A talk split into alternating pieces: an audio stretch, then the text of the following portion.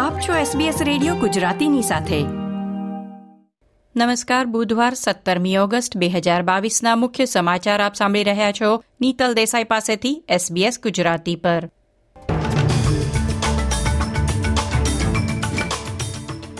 વિવિધ ખાતાઓમાં ગુપ્ત નિયુક્તિને મુદ્દે સંસદમાંથી સ્કોટ મોરિસનના રાજીનામાની માંગ વધી. છેલ્લા એક વર્ષમાં ઓસ્ટ્રેલિયનોના વાસ્તવિક વેતનમાં સાડા ત્રણ ટકાનો ઘટાડો નોંધાયો. મહાન ક્રિકેટર ઇયન ચેપલે કોમેન્ટ્રી બોક્સમાંથી નિવૃત્તિ લીધી.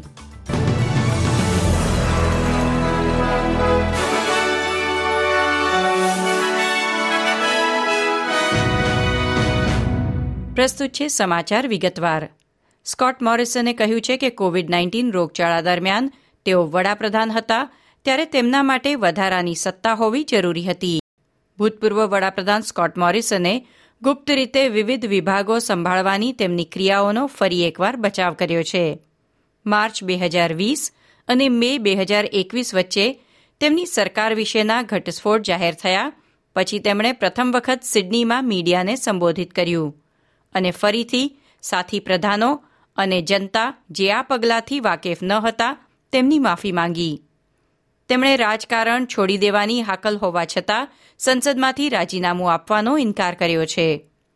તે કહે છે કે કટોકટીની સત્તાઓ માટે વિવિધ મંત્રીઓની ભૂમિકાઓ ધારણ કરવાની તેમની ક્રિયા કાયદેસર હતી અને કોઈ વ્યક્તિગત ઉન્નતિ માટે નહીં. મોરિસને મીડિયાને તેમના પરિવારની ગોપનીયતાનો આદર કરવા વિનંતી કરી છે.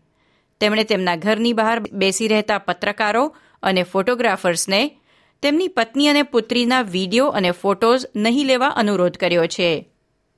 ઓસ્ટ્રેલિયન કામદારોના વાસ્તવિક પગારમાં મોટો કાપ મુકાયો છે.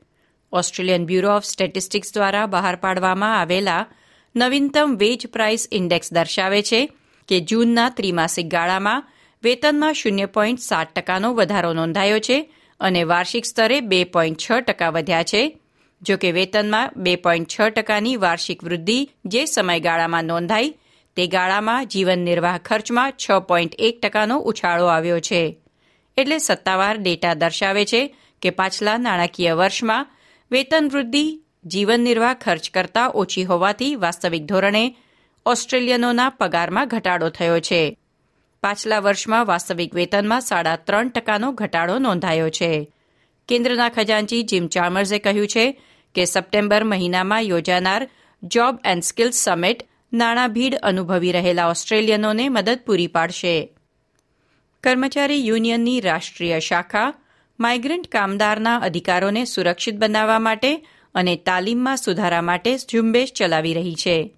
Australian council of trade union અસ્થાયી સ્થળાંતર કામદારોના વ્યાપક શોષણ અંગે ચિંતિત છે. એસીટીયુના પ્રમુખ મિશેલ ઓનીલે એબીસીને જણાવ્યું કે જો કર્મચારીઓ માટે પરિસ્થિતિઓમાં સુધારા કરવામાં આવે, તો તેઓ સ્થળાંતરના સ્તર વધારવાને સમર્થન આપશે. પરંતુ વધુ માઇગ્રન્ટ કામદારોને વિઝા એનાયત કરવાને કાયમી પગલું બનાવવાના તેઓ હિમાયતી નથી. ન્યૂ સાઉથ વેલ્સના વિનાશક પૂર દરમિયાન અને પછી હાથ ધરાયેલ રાહત કાર્યો પરના સ્વતંત્ર અહેવાલમાં જાણવા મળ્યું છે કે લિઝમોર નજીકના સૌથી વધુ જોખમવાળા વિસ્તારમાંથી લોકોને તાત્કાલિક સ્થળાંતર કરાવવું જોઈએ. ભૂતપૂર્વ પોલીસ કમિશનર મિક ફુલર અને સ્વતંત્ર આયોજન પંચના અધ્યક્ષ મેરીઓ કેન દ્વારા તૈયાર કરાયેલ ન્યૂ સાઉથ વેલ્સ પૂરની તપાસના તારણો આજે જાહેર કરવામાં આવ્યા છે. રિપોર્ટમાં અઠ્યાવીસ ભલામણો કરવામાં આવી હતી. એક કાયમી રાજ્ય ઇમરજન્સી ઓપરેશન સેન્ટરની સ્થાપના અને રેઝિલિયન્સ ન્યૂ સાઉથ વેલ્સના સ્થાને રિકવરી ન્યૂ સાઉથ વેલ્સ નામનો નવો વિભાગ સ્થાપવામાં આવે. નવા ડેપ્યુટી પોલીસ કમિશનર પદની સ્થાપના કરવામાં આવે. જેમાં સ્ટેટ ઇમરજન્સી મેનેજમેન્ટ ઓપરેશન્સ કોઓર્ડિનેટરની નિમણૂક પોલીસના પાંચમા નાયબ કમિશનર તરીકે કરવામાં આવે. પ્રીમિયર ડોમિનિક પેરોટેએ જણાવ્યું હતું કે તમામ અઠ્યાવીસ ભલામણો તાત્કાલિક અથવા સમયાંતરે અપનાવવામાં આવશે. ઓસ્ટ્રેલિયાના મહાન ક્રિકેટર ઇયન ચેપલે લગભગ અડધી સદી સુધી માઇક્રોફોનના માધ્યમથી ક્રિકેટ સાથીની ભાગીદારીમાંથી નિવૃત્તિ જાહેર કરી છે. તેમણે કહ્યું, સ્વાસ્થ્ય સમસ્યાઓને પગલે કોમેન્ટ્રીમાંથી નિવૃત્તિ લઈ રહ્યા છે. રિચી બેનો, બિલ લોરી, ટોની ગ્રેગ સાથે ઇયન ચેપલ ચેનલ નાઇનની પ્રખ્યાત કોમેન્ટ્રી ટીમના સભ્ય રહ્યા છે. તે અગાઉ ઇયન ચેપલે પંચોતેર ટેસ્ટ મેચમાં ઓસ્ટ્રેલિયાનું પ્રતિનિધિત્વ કર્યું જેમાં તેમણે ત્રીસ ટેસ્ટ મેચમાં કેપ્ટનશીપ નિભાવી હતી. આ સાથે આજના સમાચાર સમાપ્ત થયા.